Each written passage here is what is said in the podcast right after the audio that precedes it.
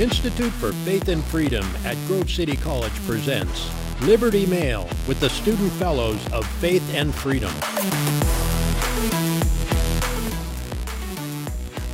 Welcome back to Liberty Mail. This is Libby Krieger and Margo Weller, and we're coming to you from the underground studio here at Grove City College, put on by the Institute for Faith and Freedom.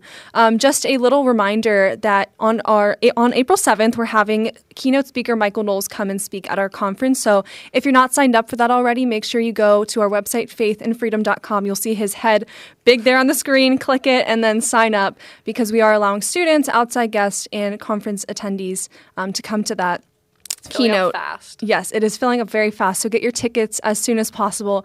We're really looking forward to that. He's a huge draw on conservative movement. So we're really looking forward to that. Just to jump into our wins this week, Florida Governor Ron DeSantis recognized Sarasota native Emma Weyant as the fastest woman competitor in the NCAA championship.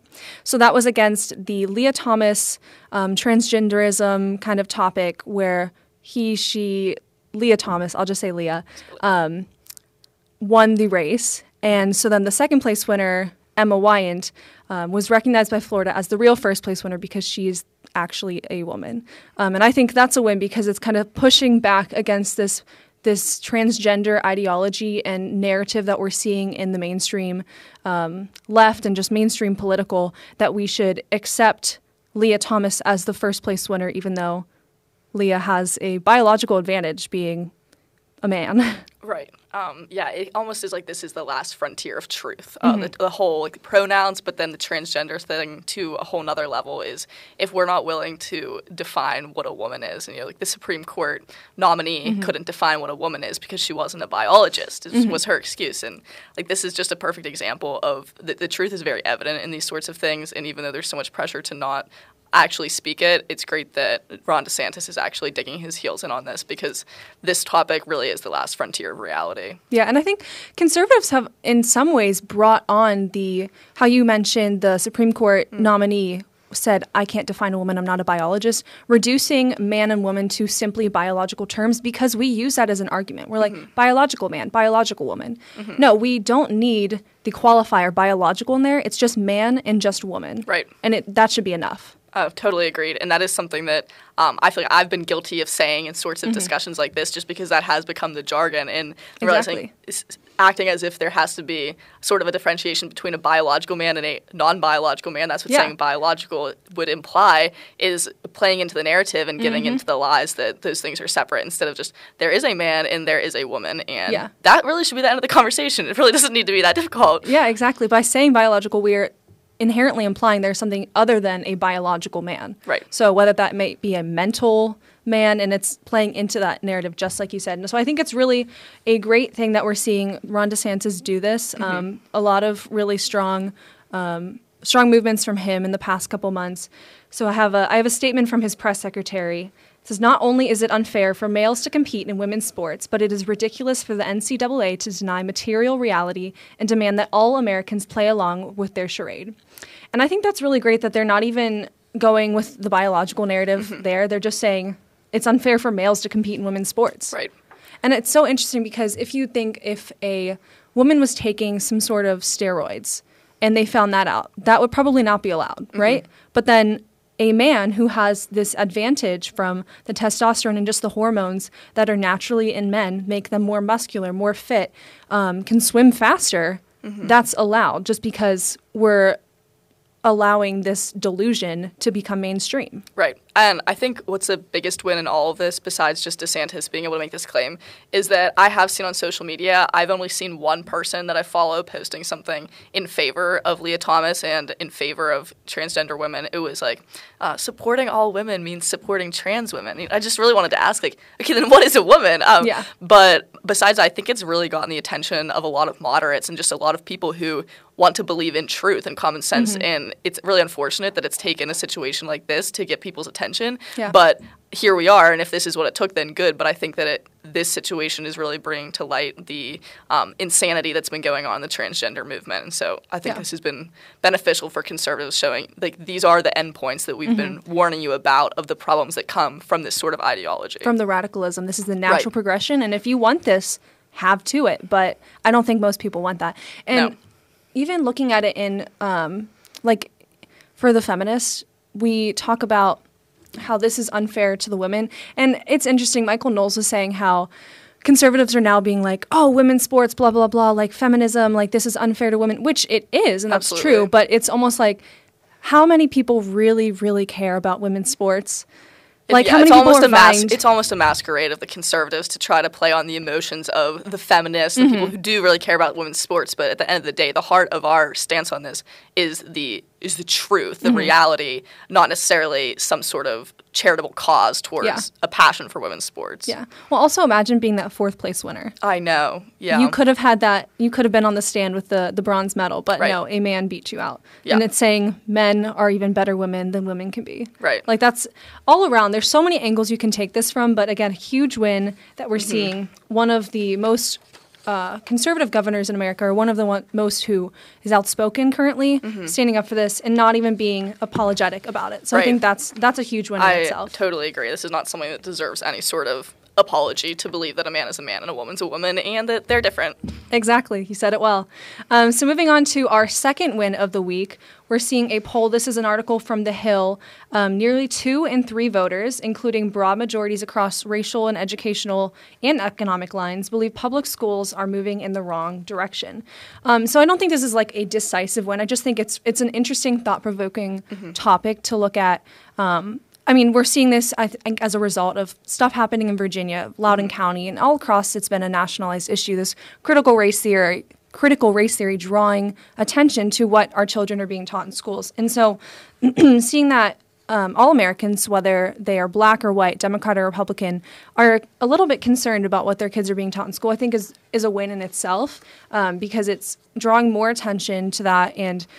Also, because it's such a foundational issue for the future of America, because what you're taught at such a young age inherently impacts what you believe the rest of your life. And if you're taught blue is green from a young age, you're going to believe that for the rest of your life. Yeah, absolutely.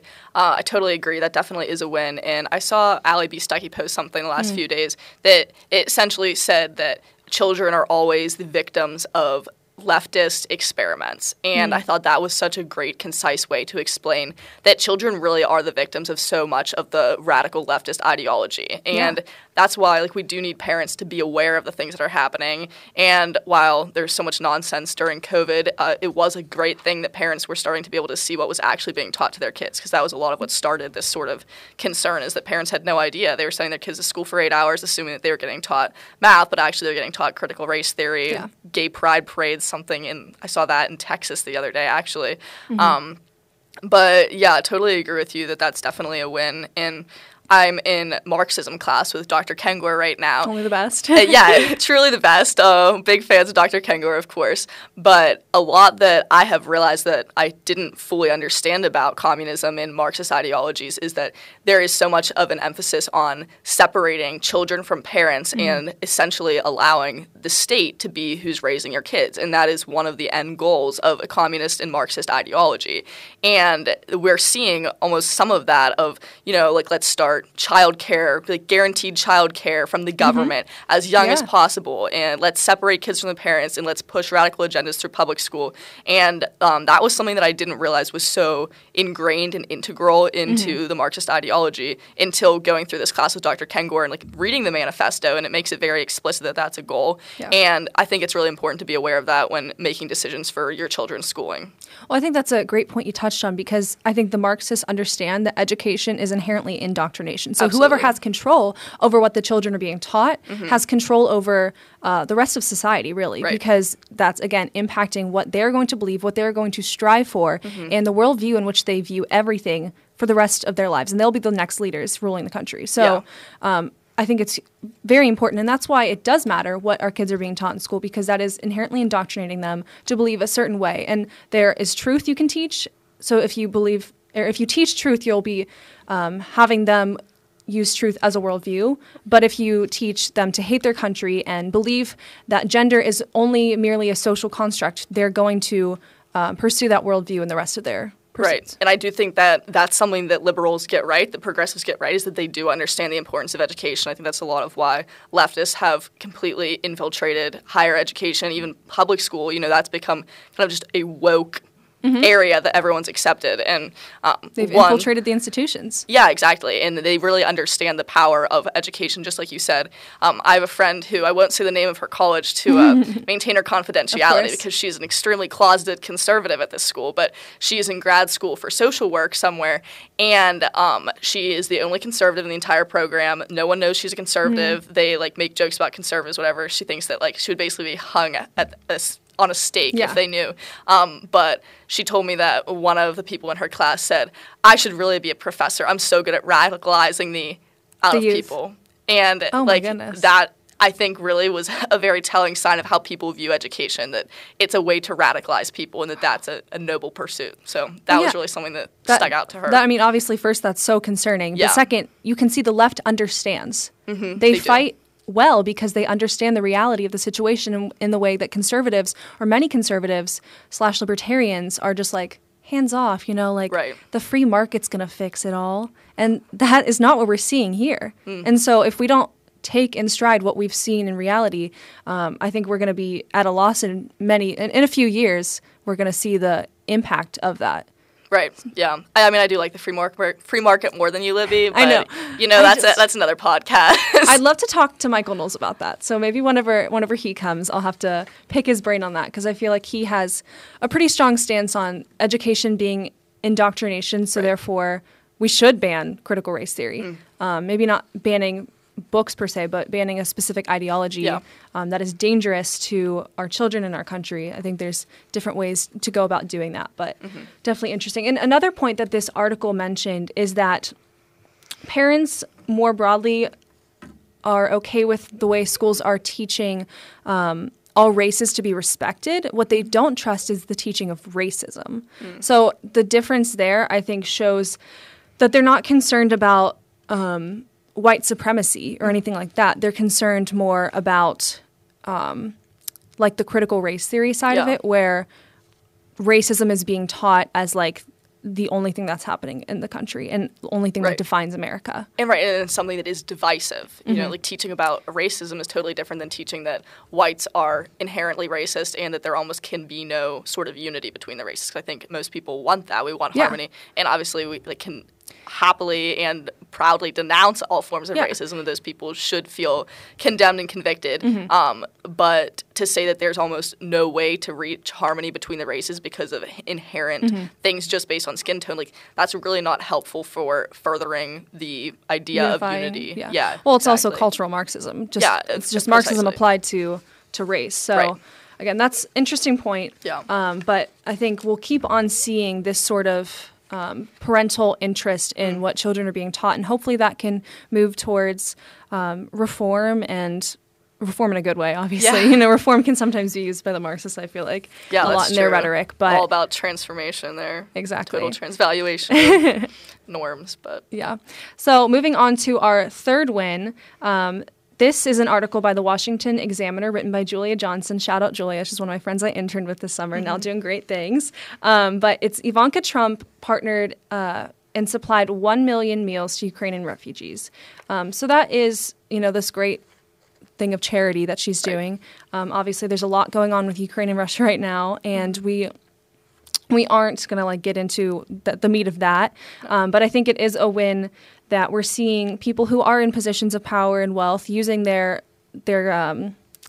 capital to help others. Right. That's what hitting on the free market in the previous win, I think, was the perfect segue into this, because what I think is so much of a win of this is not just that, yes, it's great that Ivanka is being generous and charitable. It's that it's capitalists that are helping situations. And in every crisis we saw this especially during the pandemic, it is capitalists that are helping. It's not this great big socialized totalitarian system, socialist government that came in and helped people. It was individual capitalists who gained their wealth through businesses that were benefiting consumers by creating products, services that benefited other people. And they have accrued the wealth to be able to help people. And we've seen this a lot with like Elon Musk and so many other people who wouldn't even consider themselves conservatives at all, would never consider themselves capitalists, even though they have accrued their wealth via a capitalist system.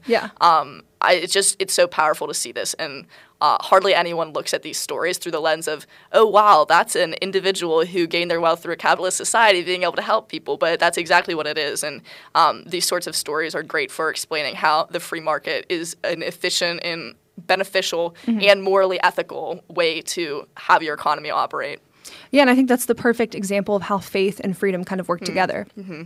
Because you have the freedom to make this money and do well and have a business and make profit. But then the faith aspect of it is that we are called to, as Christians, be charitable and help those who are less fortunate than us. So you need kind of both, because capitalism, if it's just by just to make money and there's no moral end of it, you know, that could be something that is not good. Yeah. But I think whenever you're seeing the intersection of faith and freedom, like we here at IFF promote, I think this is the outcome of it, and this is a huge win for conservatives, liberals, should be everyone. Yeah, should be everyone is right. I like that. That's a great point, Libby. Yeah, so if you, again, thank you for tuning in to Liberty Mail. Thanks, Margo, for filling in for Aaron today. Thanks for having me, Libby. And again, if you have not signed up for our Michael Knowles keynote speaker, April 7th, 7 p.m. here at Grove City College's campus, head over to faithandfreedom.com. Make sure you subscribe to the podcast, Apple Podcasts, Spotify, and on YouTube, hit the bell. It should be somewhere under Margo over there. But we'll see you here next time for another episode of Liberty Mail. For more information on this podcast or other programs, please visit faithandfreedom.com.